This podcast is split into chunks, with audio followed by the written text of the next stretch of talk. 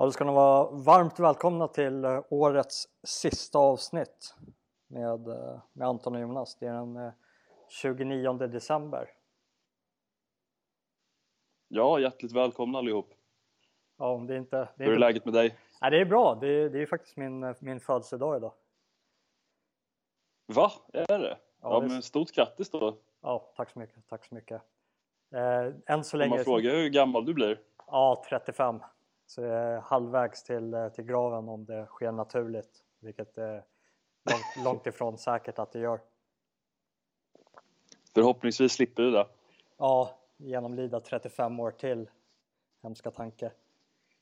Outhärdligt. ja, nästan. Det, det hör lite ihop med de två enda personerna som faktiskt har grattat mig idag.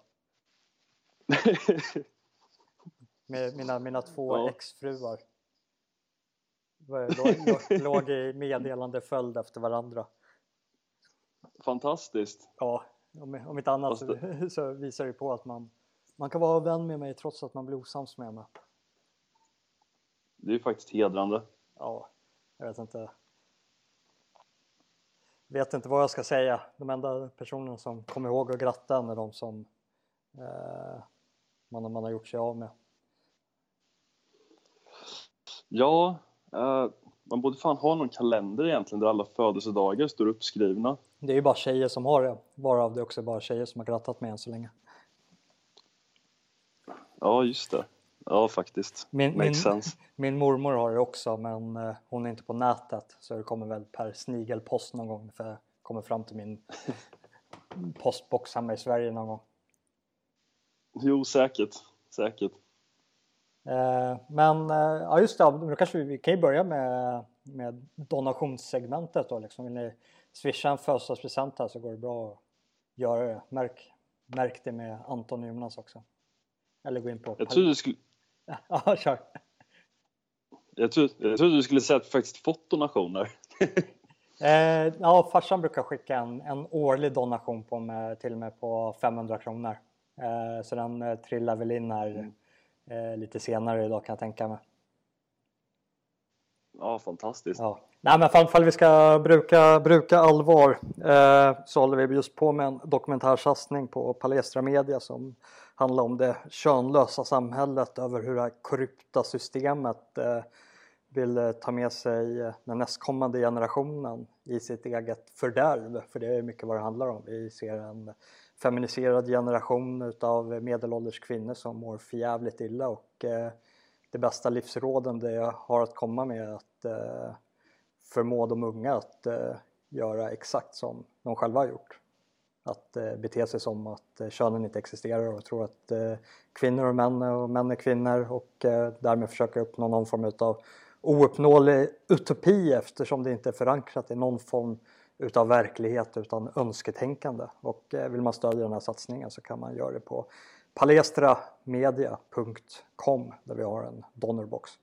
Eller så kan man swisha till nummer 076 58 04 607. Och nu kör vi.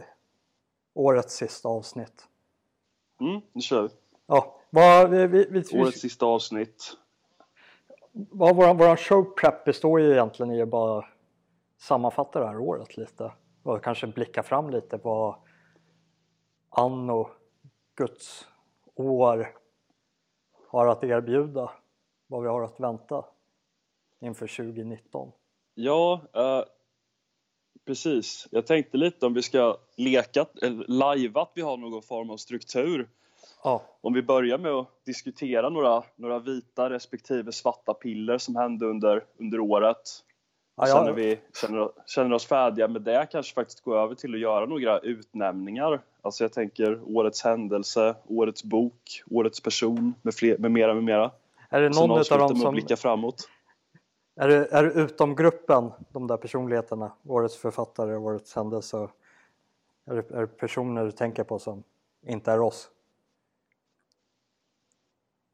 Jag vill, jag, jag, jag vill Ja, inte att... Okej, bra. Sjukt som det låter. Ja, nej, men det är bra. Det, det framstår som bättre. Vi framstår inte som så egenkära om vi faktiskt kan ställa oss utanför kropp och rum och berömma andra vad de har gjort. Anarkofascism kom väl ändå under 2017 va? Ja, men den känns ständigt aktuell så det kanske blir årets bok hos Logik igen. Den är alltid otidsenlig. Eh, Alldeles oavsett vilket år det är. Ja. Jag är beredd att sätta en slant på att alla dina svarta piller som du räknar upp är mina årets vita piller.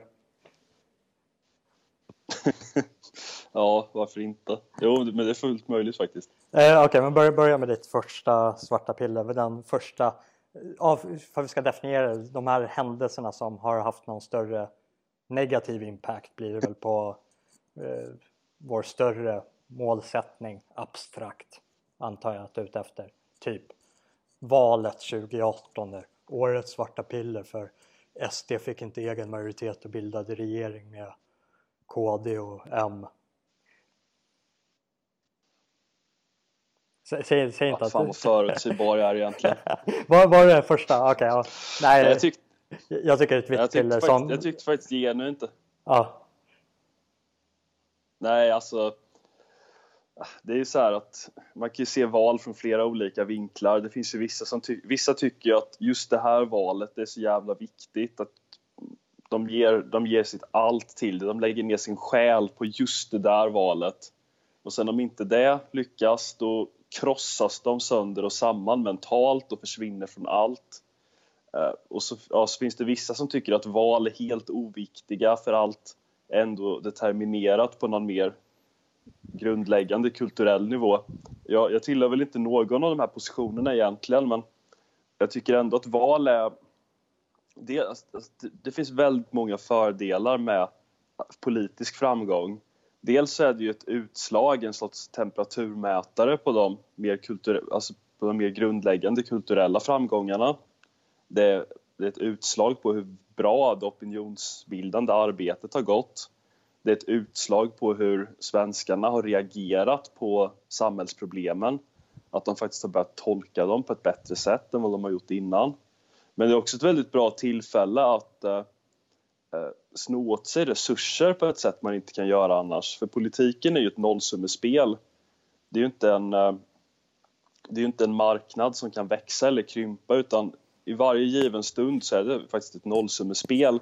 Och de resurser som du får genom att komma in i parlamentet exempelvis, det är resurser som någon annan förlorar. Så det finns väldigt många fördelar med val. Jag, tyck, jag tyckte faktiskt att, genuint att det var tråkigt. Jag tyckte det var tråkigt att inte SD fick mer. Och jag tyckte det var tråkigt att AFS efter en, en väldigt intensiv och faktiskt väldigt väl genomförd valkampanj eh, inte, fick, eh, inte fick ett bättre resultat än vad de fick. Sen är jag beredd att diskutera det här lite mer utförligt då, men, men jag, tyckte, jag tyckte det var tråkigt faktiskt. Okej, okay. ja. För, för vi ska fortsätta på den inslagna linjen då så måste jag säga att eh, valet 2018 var mitt vita piller för man kollar till konsekvenserna av vad som hände efter det. Eh, dels så gillar jag den politiska röran i, eh, i riksdagen att vi inte ännu har en eh, att vi fortfarande sitter på en övergångsregering. Det visar på att eh, eh det tidigare etablissemanget med sjuklöven, över hur de har fört retoriken eh, efter de tidigare valen eh, 2010-2014 över att först var det väl att ja, 97 procent bla bla bla och sen var det 89 procent eller vad det var nu som SD fick och det här valet slog hål på den tanken utav att etablissemanget är så samlat eh, som de gjorde gällande i alla fall under de två tidigare valen. Men sen tycker jag det, det mest positiva som har hänt efter det här valet som inte var innan och det är att eh, man kan betrakta den eh, svenska oppositionen som eh, eh, den, det har varit en, eh, inte en hydra med många huvuden för att kroppen är inte riktigt exakt densamma för att ja, med politik, man vill främja sin grupps intressen och eh, så länge olika gruppers intressen är i linje med varandra så kan man göra gemensam sak. Och eh, med det här misslyckade valet, vilket det var för SD också tycker jag, framförallt för AFS men det var det också för Medborgarsamling och eh, andra aktörer. Så har man sett att aktörer som tidigare har valt att inte interagera med varandra nu faktiskt står på samma plattform. Och då tänker jag till exempel nu på senaste här eh, demonstrationen mot eh, GCM, Global Compact eh, Migration, eh, där eh, företrädare för Medborgarsamling talade och företrädare för Alternativ för Sverige talade eh, på liksom en gemensam plattform till en gemensam publik. Och eh, det tror jag är viktigt för att vi ska bli framgångsrika över tiden, att vi hittar, Eh, för man ska formulera det som, tillfälliga vänner. Att eh, olika grupperingar där vi har delmål som eh, vi kan göra gemensam sak för att nå. Vilket gör att eh, vi kommer finna en större acceptans för våran del av oppositionen när så kallade baserade centrister faktiskt vågar ha ett öppenhjärtligt samtal under paraplyet utav yttrandefrihet eller vad det är nu som eh, vi kämpar för för stunden för att nå, nå ett större mål i form utav att etablera någon form utav ja, men demografiskt säkrad eh, position på en geografisk yta som helst är hela Sverige men åtminstone delar utav det. Och det, det tycker jag är en direkt, eh, det, det jag ser tror jag kan faktiskt härledas till det misslyckade eh, valresultatet. En ökad, frust, mm. en ökad frustration som för oss samman mm. på ett positivt sätt. Mm. Uh, ja, jag kommer att tänka på det, jag tror, det var, tror du har nämnt det innan i, i den här podden och vid andra tillfällen men det var ju någon kinesisk historiker, jag kommer inte ihåg hans namn tyvärr men det var ju han som fick den här frågan, du vet om franska revolutionen och vad han tyckte om den. Ja, just det. Och så sa han så här att det är för tidigt att säga ungefär typ 250 år efter att det hade hänt. Ja. Och det ligger ju någonting i det, att det kan ju faktiskt vara så att det faktiskt är för tidigt att säga om utgången efter valet var bra eller dåligt. Ja. Det... Det, det, det, fiasko som valet innebar, både för SD och AFS, eh, faktiskt kan lägga, lägga grund för ett betydligt bättre resultat i framtiden med tanke på att etablissemanget ännu en gång har avslöjat sin inkompetens och att de det finns ju en dubbelhet där, att på en nivå så är det ju så att de är otroligt olika sinsemellan de här partierna. De har väldigt olika inriktningar när det gäller bostadspolitik och arbetsmarknadspolitik och i princip alla politikområden. Samtidigt som de är väldigt kompakt enade i sitt, ja, vad, man, vad man kanske måste kalla sin Sverigefientlighet. Mm. Men det, det, är som att de ändå inte riktigt får ihop det för de är så, eh, ja, Sverigefientligheten är så otroligt viktig för dem att den nästan står över alla andra frågor. Men samtidigt så är det så att alla andra olikheter ändå gör sig påminda. Så de, de kan inte samarbeta med SD för en framkomlig väg. Men de kan inte heller riktigt samarbeta eh, med varandra för att slippa samarbeta med SD. Och det är därför vi har det här parlamentariska läget vi har och det bidrar ju till att dra ner deras trovärdighet ytterligare. Ja verkligen och där tror jag man eh, faktiskt kan vinna mycket på den internationella arenan också för SDs politik eller den politiken som de lägger fram i sina olika förslag är ju vad som är nästan gängse norm i många länder i västvärlden så det är ju väldigt mycket ja, jag vill inte kalla det mellanmjölkspolitik men alltså det är vardaglig politik. Det är inte extremt åt något håll egentligen för man faktiskt kollar på vad SD säger sig vilja göra. Och eh, hur eh, när sjuklövern då agerar i sånt här läge det visar på en tydligare kontrast till eh, betraktare utifrån. Där man kan börja ställa sig frågan över varför är de här politiska företrädarna inte beredda att förhandla med människor som representerar 18-19 procent utav den eh, röstberättigade befolkningen. Vilket är 1,1 miljoner röster Precis. tror jag varför, vad de fick. Det är en relevant fråga. Och det, det tror jag sätter sig på den inslagna linjen vi har hållit. Eh, man, man kan ju tala om någon så engagement of commitment, att ja, men vi har committat till ett vägval och eh, saker går inte riktigt som man har tänkt sig så man bara häller mer resurser på det och hoppas att det ska lösa sig. Och det svenska mångkulturprojektet är ju definitivt ett utav dem.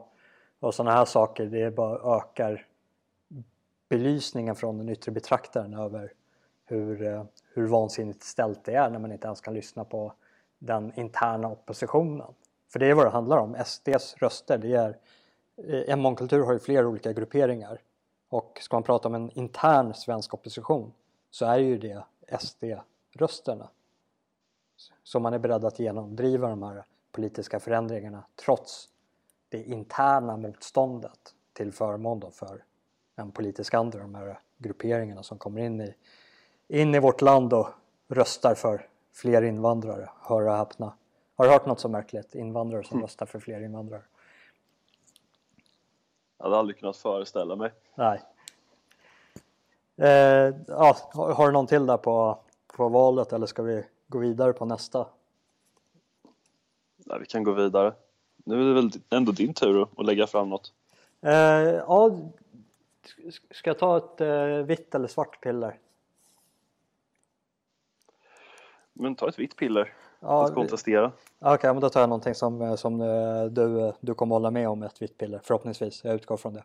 Det finns ju någon eh, italiensk minister som eh, faktiskt eh, har börjat svinga släggan eh, både retoriskt och vad han visar i handling med vilka han associeras med och talar med i Italien. Mm. Just det. Ja, Italiens politiska läge är ju faktiskt en framgång. Ja, så det, och det följer ju liksom en, jag vet inte om man ska betrakta det som en högervåg för vi har pratat lite om den här vänster och högerskalan tidigare att den är lite förlegad när vi, vi har gått ifrån att vi, vi bryr oss ju inte riktigt om det marknadspolitiska på det sättet utan vi är i en kamp om eh, demografin och eh, vänster och höger tar inte riktigt hänseende till det.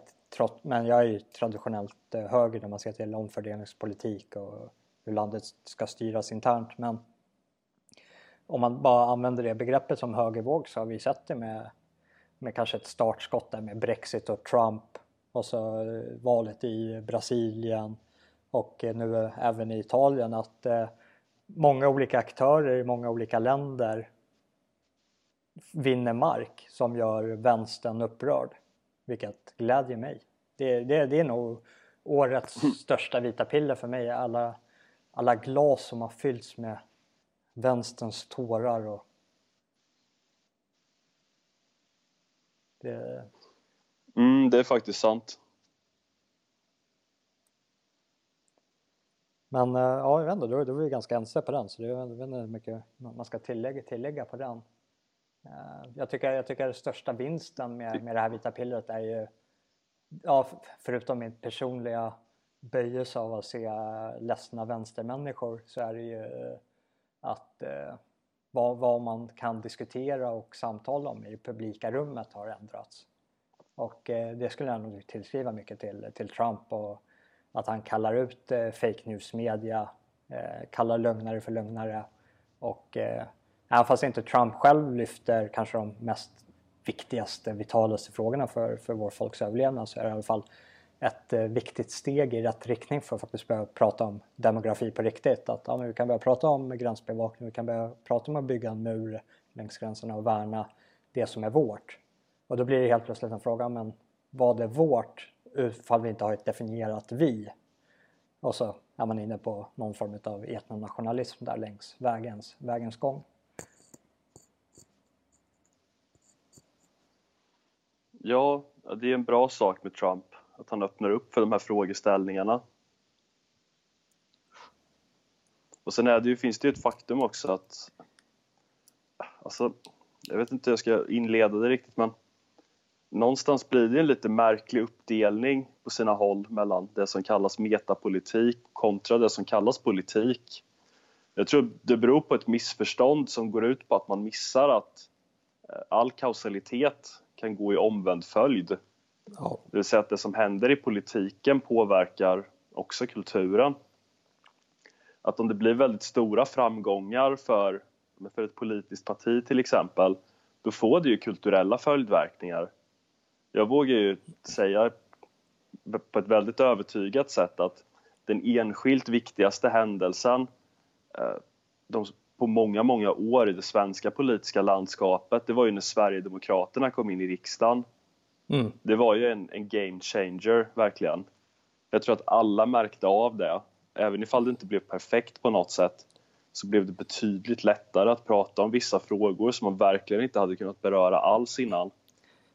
Ja, verkligen. Nej, jag, jag, kan inte annat än hålla med dig. Att det, vi brukar ju prata om politiken som eh, liksom följer strömmen av kulturen.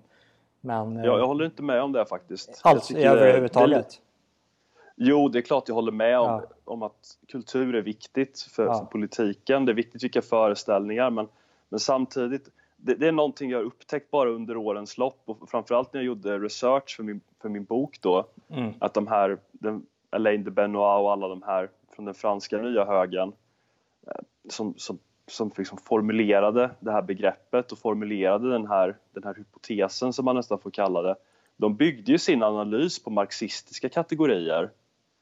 Och, och inom klassisk marxism, jag vet knappt om den finns kvar längre, men där utgår man ju från att kulturen och samhället i väldigt bred mening bygger på, på vilken typ av produktionsmedel som finns i ett samhälle och hur de här produktionsmedlen organiseras, alltså deras inbördes relationer. Och det är en analys man i princip har, ja, har överfört då i det här sammanhanget, men där heter det ju då att eh, kulturen är basen då och politiken är överbyggnaden mm. och att den första då determinerar den senare. Och det som gör mig lite orolig är att när marxisterna har haft den här analysen så har den ju många gånger visat sig vara fel, alltså totalt felaktig. Och, och man har fått sina största framgångar när man kanske inte avfärdat den men man har åtminstone reviderat den och kommit till insikt om att alltså all samhälls, det finns inte bara en enda variabel som driver samhällsförändring utan det finns alltid ett, ett gäng variabler som verkar samtidigt och att det, det, man tror är en kausalitet som går i enkel riktning kan i själva verket vara en påverkan som går i omvänd följd också. Ja, det, det är där, där jag håller med dig, för, för, jag, för jag ser åt båda hållen. Och eh, jag tror definitivt man inte ska utesluta det, det ena som analysverktyg framför andra.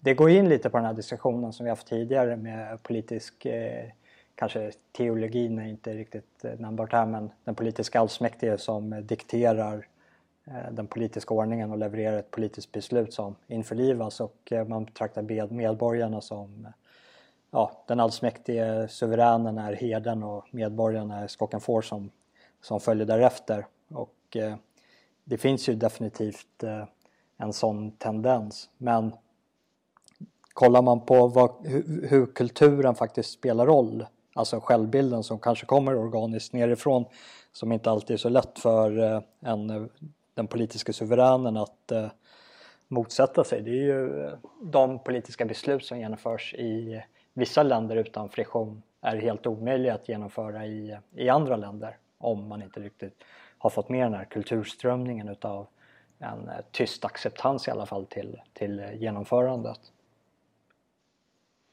Mm, det stämmer absolut. Och det är en av frågorna som jag brottas med i min bok då.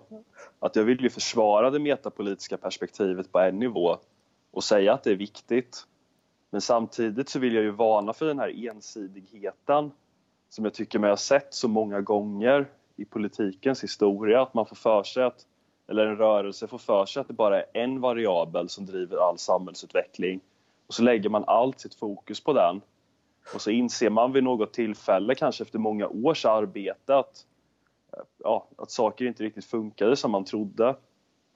Och det är ju faktiskt någonting som alltid bör nämnas när man pratar om franska nya högern, att den är en misslyckad rörelse. Den lyckades inte med vad den föresatte sig.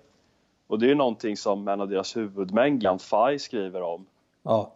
Och som även Greg Johnson har tagit upp, att det, det är en rörelse som misslyckades för, då, för den, den, den, kunde aldrig bli någonting annat än en intellektuell rörelse. Att den gav ut sina tidningar och den hade sina konferenser men den deltog aldrig i det politiska spelet och ja, den blev av den anledningen isolerad. Och det är någonting som, som skiljer den från hur exempelvis då en av deras inspiratörer, Antonio Gramsci, betraktade saker och ting. Att han betraktade ju inte intellektuellt arbete som någonting isolerat, som någonting som sker bara på tidningsredaktioner och intellektuella salonger och sådär. Utan han knöt ju an sin kulturkamp till det italienska kommunistpartiets politiska och sociala kamp. Mm. Alltså, han förutsatte ett direkt engagemang inom politiken. Inte bara intellektuella som kommenterar politiska händelser. Ja, nej, jag kommer osökt tänka på, på Nassim Taleb där och hans Eh, olika begreppsapparater där han pratar om dels intellectual jet idiots men också nödvändigheten utav att eh, praktik föregår teori. Att eh, man ska betrakta teori inte som en bruksanvisning som ska implementeras utan snarare som en för, förklaringsmodell på, på det som redan är faktiskt utfört. Och då, det ligger väl närmare Gramsci där. Mm, jo, definitivt. Men Corn, Cornwall... Men, äh, ska... Ja, gå vidare på nästa. Jag tänkte bara dra någon marxist-koppling. Men det... Ja, gör det, gör det, gör det. Nej, det blir, det blir sidospår. Jag tänkte bara på Gramscis egna, egna vilja till förändring. Så det, det är din, din, ditt svarta piller här. Jag har ju redan dragit ett svart piller. Alltså jag ditt, ditt, på mig att... Skulle dra till eller ett vitt? Jag vet inte, jag hade faktiskt inte bestämt mig. Jag satt och, och funderade på det. Alltså, jag, jag, kan väl instämma i ditt vita piller. Ja. Det här med att det faktiskt ser positivt ut på den internationella arenan. Eh, det har kanske, min förhoppning är att i USA så kan det faktiskt bli så att Trumps eh, Alltså de, han har ju ändå suttit nu under ett par år och att man faktiskt kanske kan börja skörda lite frukter av hans långa presidentskap. Mm. För, alltså det, det är lite så att folk på högerkanten är ju ännu hårdare bedömare av exempelvis Trump än vad folk på vänsterkanten är. Ja. Att Trump inte dagen efter eller veckan efter att han hade blivit vald hade städat ur eh, hela det gamla etablissemanget stoppat invandringen, dragit tillbaka trupperna och sådär. Det fick ju många att skrika om omedelbart förräderi. Varje gång det har dykt upp någon liten grej så har folk skrikit sig hesa om att Åh, Trump är en förrädare, han är köpt av judarna och det visste vi hela tiden och bla bla bla. Men då har man ju inte riktigt tänkt på att måste alltid, alltså en, en amerikansk president är ju inte allsmäktig. Nej, och, och sen... även en sån på den positionen måste ju ha, ha ett strategiskt och långsiktigt perspektiv där man tillåter vissa eftergifter för att kunna ta fler steg framåt.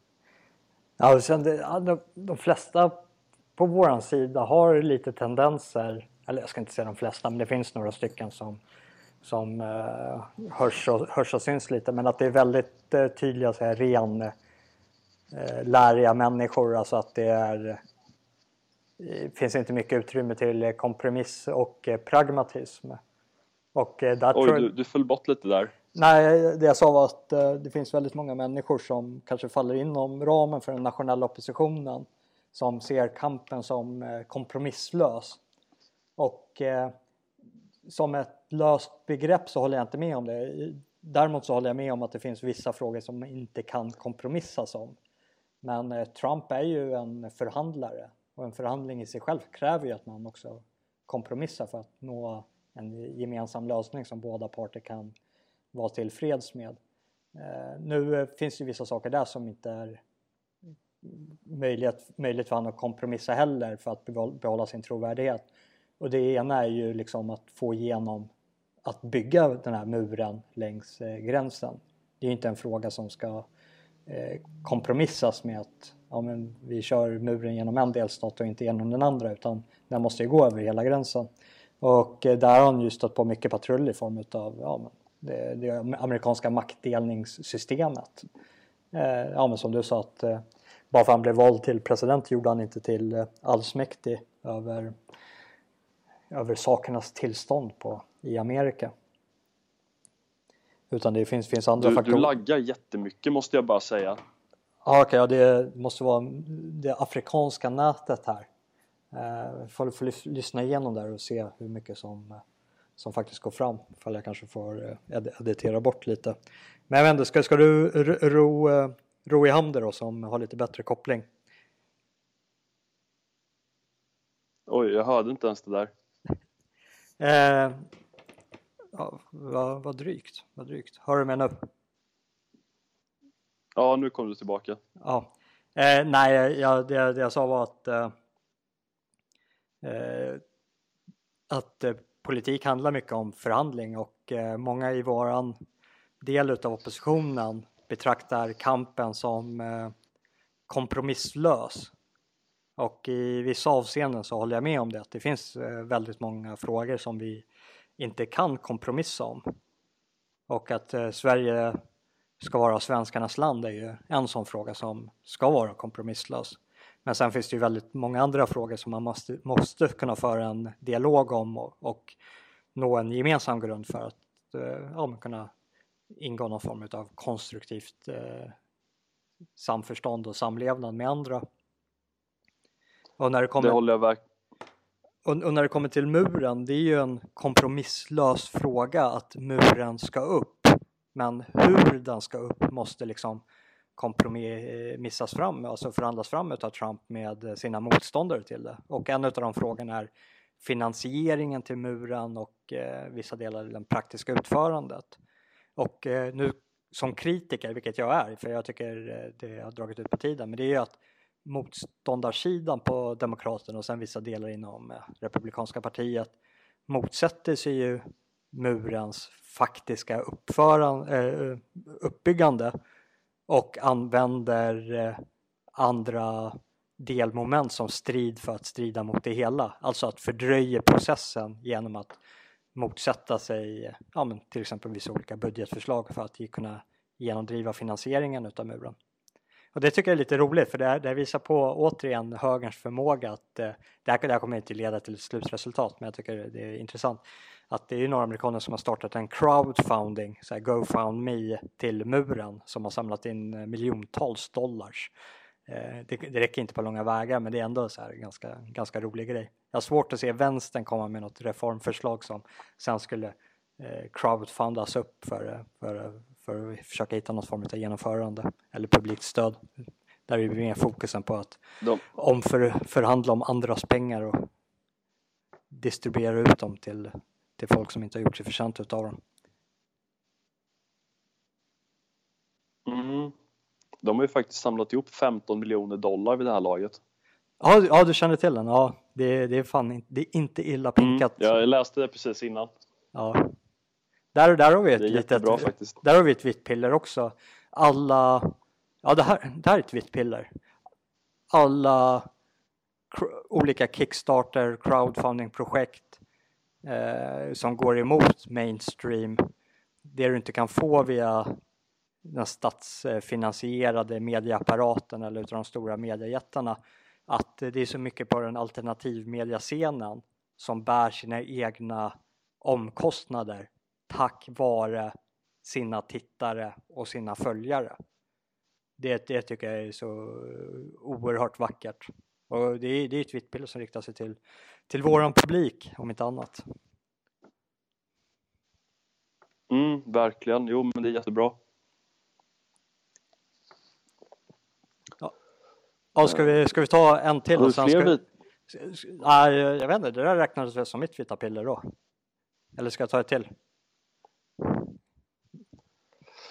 Uh, jag vet inte. Jag, jag kom faktiskt att tänka på några diskussioner som har varit ganska roliga och ja. uh, under årets lopp som faktiskt är ett, som jag ser som ett, ett litet vitt piller i alla fall. Ja, föra. Och det, det, finns en väldigt uh, rolig podcast som heter Della Q ja. som drivs av tre kvinnor som, eller tjejer som är en del av etablissemanget då i någon mening. Alla är ju inne i, i finrummet. Även om de är lite rebeller i, i finrumsmiljö då. Men de har tagit upp en del, men, jag vet inte hur jag ska säga riktigt, men de har varit lite edgy inom ramarna för det etablerade. Och de har, eh, eh, de, de har liksom fått igång eh, och tagit upp en del ganska känsliga frågor och gjort en del av de här rabiata grindvakterna inom etablissemanget väldigt upprörda. Eh, exempelvis den här, fan heter han, Jens Liljestrand på Expressen har sagt att Della Q har förstört hans eh, bild av den goda kvinnan. Och jag tycker de, de har tagit upp en del frågor som, som framförallt rör traditionella könsroller då. Mm.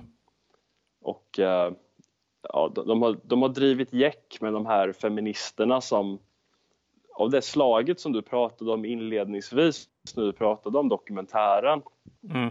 Att en av de här slutsatserna som att de här människorna drar det är att män och kvinnor är exakt likadana och kan leva på samma sätt. Och en av, en av, slut, en av konsekvenserna det får om man har det tänket det är att kvinnor tror att de kan göra karriär på samma villkor som en man kan. För det är ju ett faktum att en man kan ju ägna väldigt många år av, ja men fokusera på arbete till exempel och sen få barn i ganska mogen ålder. Det är ju ingenting som hindrar att en man är ja, 40-42 liksom och, och får barn med en betydligt yngre partner. Men det kan ju inte en kvinna göra. Nej. Utan för dem är ju lopp, loppet kört mer eller mindre. Att åtminstone att få egna barn eh, vet, efter en viss ålder liksom. De kan ju adoptera eller liknande. Men det där blir ju en så kallad kvinnofälla. Och jag tycker att de har tagit sig an den typen av ämnen på ett väldigt roligt sätt som har, re, som har retat upp en del personer inom etablissemanget. Och jag, jag har lätt i mjugg åt det, så jag ser det som ett, mm. ett litet vitt piller. Ja men verkligen. Och sen vi, vi har ju som fördel där när man eh, faktiskt utgår från någon form av naturlig ordning. Alltså det vi kan betrakta som att vara, vara sant istället för den här gemensamma lögnen som eh, under någon tysta överenskommelse vi ska förhålla oss till som om det vore en sanning. Och där är ju det här exemplet du lyfter upp en av de vitala sakerna i det. Och en annan i det, det könlösa samhället är ju att eh, kvinnor, eh, män kan försvara sig själva. Kvinnor behöver män för att kunna försvara sig. Och eh, det här samhället ljuger inte om den aspekten riktigt utan de har snarare twistat till den där lögnen till att just på grund av att kvinnor inte kan försvara sig själva så ska ingen få angripa dem. Alltså man har rätt att inte bli angripen. Så man lever i någon mm. jävla fantasivärld där man tror att rättigheter existerar bortom att någon faktiskt upprätthåller dem. Och eh, det är den lögnen som jag tillskriver eh, Eh, är anledningen till varför två unga tjejer vågar bege sig ut och eh, hajka, tälta i ett eh, islamistiskt land helt själva. För att de lever i någon villfarelse över att eh, de har en rätt att inte bli angripen. Och eh, det visar sig att den rätten inte existerar om det inte finns någon där som upprätthåller den. Och eh, de var inte kapabla att upprätthålla den själva på grund av att för, kvinnor kan inte försvara sig på samma sätt som män kan. Nej, nej, det ligger någonting i det. Och det är också så här, det var tre... Ska vi gå över till att köra lite, eller ja, ja okej. Okay. Oh, nej, nej, nej, det var, jag, jag skulle bara fortsätta älta den där händelsen, men jag behöver inte jag kan släppa det. Jag, jag, släpper det. Jag släpper det till 2018 och så går vi in på 2019 för det var det du tänkte på. Jag tänkte lite utnämningar faktiskt för om ja, vi är intresserade av att göra det. Ja, nej, men kör. Föra, föra vilka Eller om du vill gå vidare och diskutera framtidsplaner direkt. Nej, nej, framtidsplaner kan vi lägga ganska kort. Så kör, kör, kör utnämningarna, vilka, vilka det är som har presterat i år. Jag tror att det, det kan vara intressant för, för lyssnarna. Jag skulle säga att årets bok tänkte jag på och det är utan tvekan eh, Skin in the Game av Nicolas Nassim Taleb. Ja, den är riktigt det är bra. Inte den boken som har fått, det är inte den boken som har fått mest uppmärksamhet. För den boken som säkert har fått mest uppmärksamhet är ju Jordan Petersons 12 livsregler. Mm, men, men om man ska titta på boken ja. i sig vilken som faktiskt levererar mest kvalitet så är ju Talebs bok oändligt mycket viktigare mm. än vad Petersons bok kan sägas vara. Det är, det är frågan om man pratar, när du pratar viktigare, det beror också på vem är det som är eh, målgruppen. Jag håller med dig om att för egen del så uppskattar jag det Skinning in the Game bra mycket mer än eh, Jordan Petersons 12 livsregler. Men det kan nog också vara att eh, Petersons bok 12 livsregler är skriven till kanske en större publik som inte riktigt har självrannsakat sig själv till den graden som många människor i, i den nationella oppositionen har gjort, alltså som har genomskådat mycket av de här eh, nutidens falska gudar över att eh, man inte ska ta ansvar, att det finns en mening, man hittar en mening med, eh, med livet på ett helt annat sätt för att du är ansvarstagande. Att eh, folk faktiskt måste förlita sig på dig och att, vad, vad du tillför till bordet istället för att eh, konstant prata om eh, rättigheter. För är det någonting som genomsyrar vår tid det är ju synen på rättigheter, att man ska ha rätt till det ena eller andra samtidigt som att begreppet skyldigheter är helt bortskuffat. Jag minns en rapport jag läste från eh, utav Martin van Creveld, eh, militärteoretikern, som var, som var inne just på det här och det är därför jag tror att Petersons bok faktiskt har fått ett större genomslag än Nassim Talebs bok när man kollar på uh, mängden människor som köper den. Och det var att eh, han gjorde en jämförelse på hur ofta ordet eh, skyldighet förekom i början av 1900-talet kontra rättighet och sen gjorde en jämförande analys till eh, dags dato eller liksom när han skrev rapporten i slutet på 90-talet. Och i början på 1900-talet så existerade knappt ordet rättighet utan folk pratade om skyldigheter och de pratade om skyldigheter i positiv bemärkelse. Att jag gör det här för att det är min skyldighet. Och sen någonstans på 60-talet så blev det så här diagram till idag då det är helt omvänt förhållande till vad det var i början av 1900-talet. Att vi bara pratar om rättigheter, att, eh, om entitlement, att jag ska ha på grund utav det här, eh, off, olika offerroller och man ska kompenseras för det. Men man nämner aldrig skyldigheter. Och jag tycker att det är nog en av grundorsakerna till varför Peterson lyckades så väl med den här boken. Att han faktiskt påpekar på ett väldigt pedagogiskt sätt vikten av att faktiskt ta eget ansvar för sin egen tillvaro och se till att du eh, som ung man faktiskt siktar på att kunna bli en familjeförsörjare i framtiden. Och eh, det, det är någonting som tal, mm. talar till eh, människan som har gått förlorat, som är djupt förankrat i oss.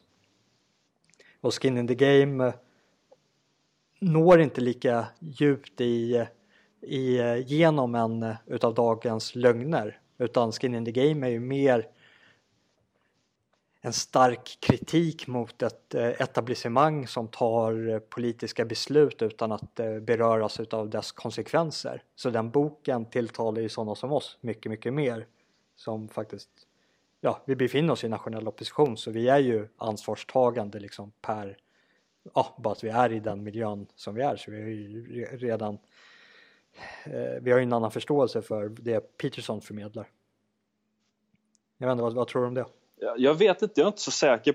Jag, inte, jag, jag håller med delvis, men, men samtidigt, det, det jag kan störa mig lite på med Peterson är att, om man, eller om man ska gå tillbaka till det du sa, att vara ansvarstagande i meningen att man ägnar sig åt någon form av politiskt arbete.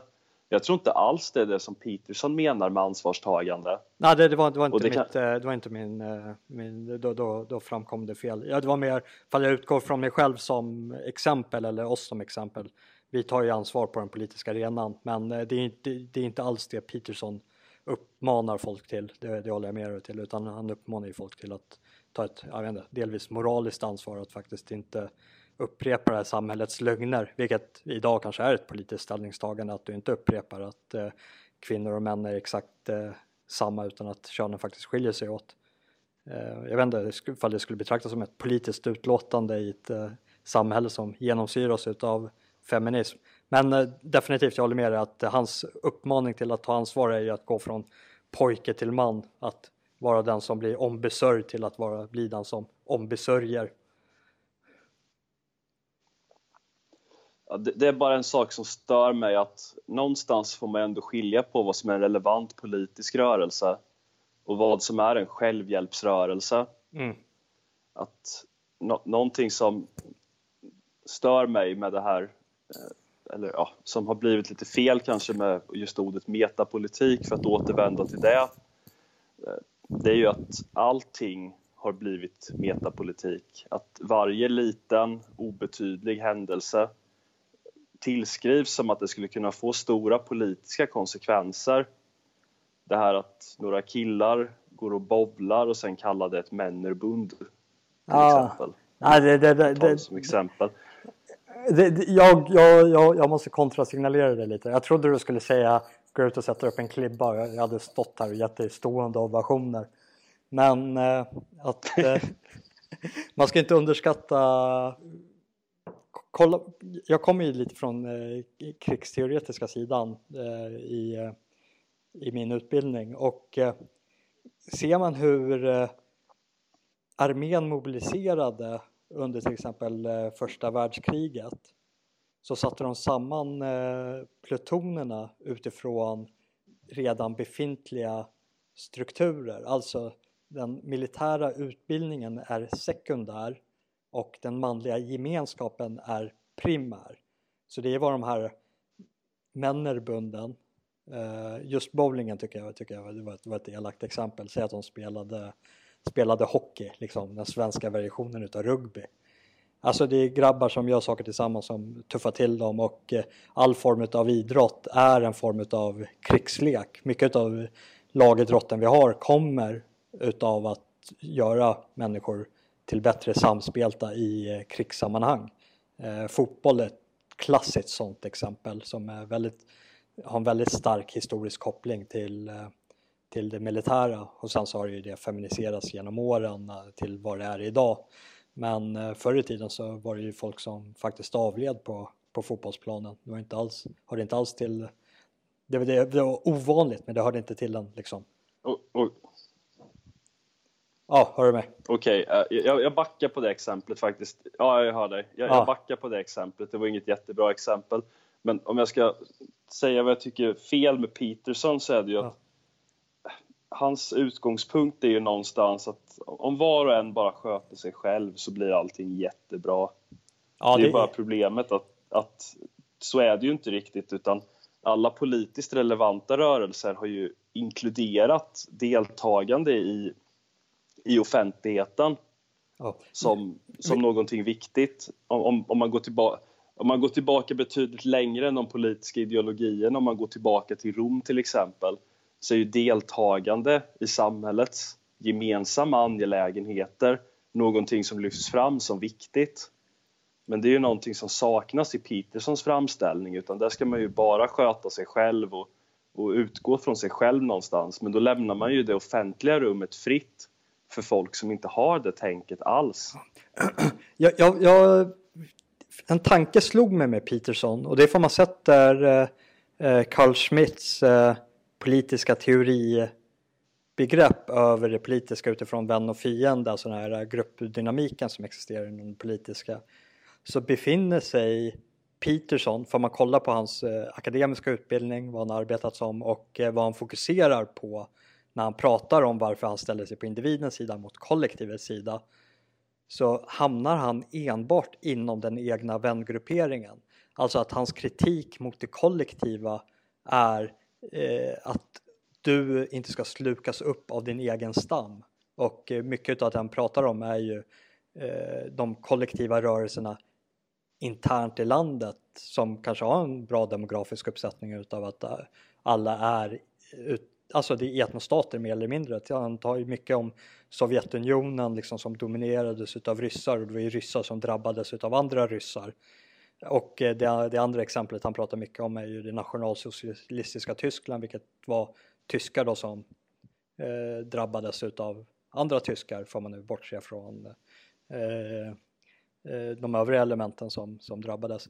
Så, så man, när jag läser Peterson, jag läser inte han riktigt från nu, det här är ju min egen tolkning som inte alls eh, är rättvis för att man ska se det i ett bredare perspektiv i och med att han inte tolkas så utav, utav andra. Men jag, jag tror att han, eh, han, han, att han nästan har missförstått det politiska på grund utav eh, att han är eh, psykoanalytiker på individens nivå och ser hur skadlig en, eh, den egna stammen kan vara mot det egna om den egna stammen blir korrupt. Och den egna stammen blir korrupt om den upprepar eh, olika samhälleliga lögner, vilket var fallet enligt Peterson i Sovjetunionen. Varför det, det, det så, så det, det, är väldigt så här internt på något sätt. Jag håller absolut med om den analysen. Jag, jag gör faktiskt själv någonting liknande när jag, när jag recenserade hans bok 12 livsregler för ja för Altnoden tidigare i år. Just att han närmar sig alla frågor från psykoanalytikerns, eller inte psykoanalytiker, men psykologens perspektiv. Att allting handlar om att man har den här patienten på terapisoffan framför sig. Du ska hjälpa den här personen att reda ut sitt liv. Och då hjälper det ju inte att skylla på att man blir motarbetad av andra personer eller att det är andra som ska göra någonting. Utan då handlar det om någon, att, att väldigt konkret ta tag i sitt eget liv. Och det kanske är så någonstans man, om, om man ska ha en välvillig läsning av Peterson så kanske man bara ska nöja sig med att han har det perspektivet. Men med tanke på vilken otrolig kulturell betydelse den mannen har fått, hur otroligt, hur otroligt viktig ja. han anses vara av många, så är det lite på plats, på sin plats att peka ut vad, vad som också brister i hans, ja, men exempelvis då i hans förståelse av det politiska. Ja, för det, det, är den, att han, den, det är att han inte inkluderar deltagande i samhällets gemensamma angelägenheter som en del av ansvarstagandet. Ja, nej för det, om man lyfter det från det perspektivet att man går från den interna grupperingen och börjar betrakta det politiska som Sverige gör, att det finns ett politiskt tillsammans där vi, kan, där vi gör gemensam sak med andra grupper och inte ser att det är en annan grupp. Att vi har ett fientligt kollektiv att göra med och då börjar prata om de här sakerna som Peterson pratar om. Eh, det, det blir fullständigt löjeväckande för man tar ett eh, extrem exempel som är väldigt påtagligt och det är i Sydafrika där jag befinner mig idag där det finns svarta partier som är väldigt kollektivistiska och vill göra egna vinningar på bekostnad av den vita minoritetsbefolkningen. Du kan inte komma hit och säga till de vita här nere att Nej, men ni ska agera som individualister för att bemöta det här fientliga kollektivet som vill sluka er helt. Nej, utan man måste säga det att okej, okay, ni har ett fientligt kollektiv som har identifierat en fiende och den fienden är baserad på eran hudfärg. Så det bästa ni kan göra det är att göra en gemensam sak med folk som delar er hudfärg för att försvara er tillsammans mot den fiende som vill er illa. Det är politik. Och eh, det är där han faller, eh, faller kort då. Så ska man läsa han så ska man läsa han utifrån liksom, okay, ja, men hur betraktar vi vår egen gruppering och hur ska skö saker skötas internt av oss här i det här rummet. Och det är, ju ett frihetsbegrepp och det är ju där man måste se nyttan av det egna kollektivet, att den individuella friheten baseras på det egna kollektivets goda vilja till din frihet. Du kan inte förlita dig på ett fientligt kollektiv till att hålla dig, fritt, hålla dig fri utan du blir ju underordnad och underkastad den andres vilja och deras välvilja. Ja, jo, jättebra poäng. Att när du hamnar i den andres blickfång så att säga och en person märker ut dig som fiende, då måste du förhålla dig till det. Du kan ja. inte låtsas som ingenting. Ett intressant... Sen, eh, får jag bara... Ja, annars jag faller, jag faller på samma linje för att fortsätta, för annars har jag en kort... Eh... Ja, ja fortsätt du. Fortsätt du. Ja, det, det Peterson borde göra som ett eh, psykoanalytiskt experiment är att han borde sätta sig själv som intern i ett av Texas fängelser och försöka spela det individuella spelet utan att göra gemensam sak med sin egen grupptillhörighet, vilket är den vita mannen. ja, bra idé faktiskt. Jag, jag, vill, bara, jag vill bara sluta på en, en, positiv sak med Peterson som jag faktiskt tycker han lyfter fram som, som ändå är väldigt bra. Och det är ju att eh, om man tittar på politiska rörelser, kanske framför allt på vänsterkanten, så, så verkar det eller jag vet inte, jag, jag, kanske är orättvis där, men om man tittar på politiska rörelser i alla fall och, och, människor som lägger ner väldigt stort deltagande i politiken så blir det ju lite ett problem när folk tror att de kan kompensera eh, sina egna dysfunktionella liv med någon form av upphöjd politisk verksamhet. Och det är faktiskt en genuint bra livsregel att man alltid ska ha sina egna affärer i ordning innan man kritiserar andra. Mm. Om än bara för att, ja, hur, hur, vilka, alltså, vilken nytta kan totalt dysfunktionella människor som inte ens kan hålla samman sina egna liv egentligen göra i politiken när man tänker på saken? Nej, verkligen. Nej, jag kan inte annat än hålla med. Och det går ju lite in på eh, Nassim Talebs där, Skin in the Game. Vilket om ni inte har eh, om ni vill veta vad ni ska läsa, om ni vill läsa någonting, om man ska snarare formulera sig så, så är det en bok som vi rekommenderar starkt. Då. Verkligen. Den är jättebra. Årets bok. Ja, härligt. Eh, hade du någonting till med på, på det här året eller ska vi blicka, blicka framåt eh, i sista segmentet? Nu tog ju punkten Årets bok ungefär lika lång tid som typ jag hade föreställt mig att sju sådana punkter skulle ta. Okay. Så det kanske är lika bra att vi, vi blickar framåt och du, ja, drar upp lite ja. riktlinjer för 2019. Om du vill beta av du... Eh, en av de hetaste av de sju du har kvar, vilka, vilken skulle du välja? Jag, jag känner att jag måste ta upp en sak och det, jag lägger det under rubriken Årets sjukaste händelse. Ja. Och det är faktiskt någonting, jag är faktiskt förvånad över mig själv att det har gjort sånt intryck men du kanske läste om de här tre poliserna som eh, sköt ihjäl en person med Downs syndrom. Ja, just det, just det. Jag, jag, kan faktiskt inte skaka av mig hur fullständigt sinnessjuk den händelsen är. Mm. Och nu är det ju inte helt lätt att veta alla detaljer naturligtvis. Jag vet inte hur, hur rättvisande mediaflödet eh, återspeglar vad som faktiskt hände där. Expressen har ju haft väldigt utifrån mitt begränsade perspektiv bra rapportering där. Där man har kunnat rapportera en del interna saker och så vidare. Men, men jag förstår faktiskt bara inte hur tre poliser kan gå in på en innergård. Uh, jag tror det var vid fyra tiden på morgonen och de har i efterhand hävdat att det var mörkt. Jag är själv nattarbetare och jobbar mycket utomhus så jag vet att det inte är mörkt vid den tiden eftersom det var i somras. De går in där de ser en lite, lite udda figur på runt 1,50 på något sätt uppstår en situation som gör dem så provocerade att de på riktigt avlossar 25 skott mot honom. Varav tre träffar. Ja, oh, shit alltså. Vilken jävla slaughterfest. Eh, är det inte fullständigt sinnessjukt? V vad, vad kan ha hänt där? Alltså jag kan förstå att, jag skulle någonstans kunna förstå att de går in där, de förväntar sig att hitta någonting helt annat. Det hoppar fram någon filur, det bränner av ett skott och så vidare. Men att tre personer på riktigt bränner iväg 25 skott mot en person som har Downs syndrom, som går med ett plastvapen och, som uppenbarligen då bara kan har ett, har ett vokabulär som är begränsat till ordet mamma jag fattar bara inte hur den situationen har kunnat uppstå.